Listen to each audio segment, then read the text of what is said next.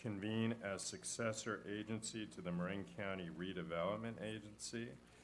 Always our hottest topic every year when this, or twice a year, I guess, more accurately. Welcome. Thank you. Um, Good morning Supervisors. We, I think we, it took us three minutes last time, so I'm going to see if we can beat that.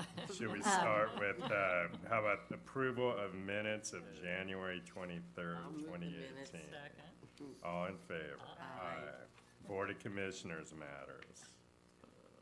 Hearing none, open time for public expression. Okay, back to you. Great, thank you. Lily Thomas with the Marin County Community Development Agency.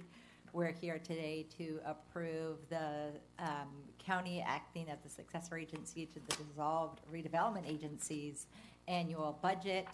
Um, The annual budget has shown that we are in sou- a sound financial state and that we've met our financial and reporting requirements. And um, we're asking that you approve that annual budget. Questions sorry, or annual audit. discussion? I'll move. Second?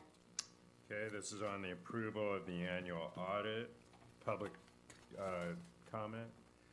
All in favor? Aye. That matter carries. Thank you. Ten million dollars in bonds, right?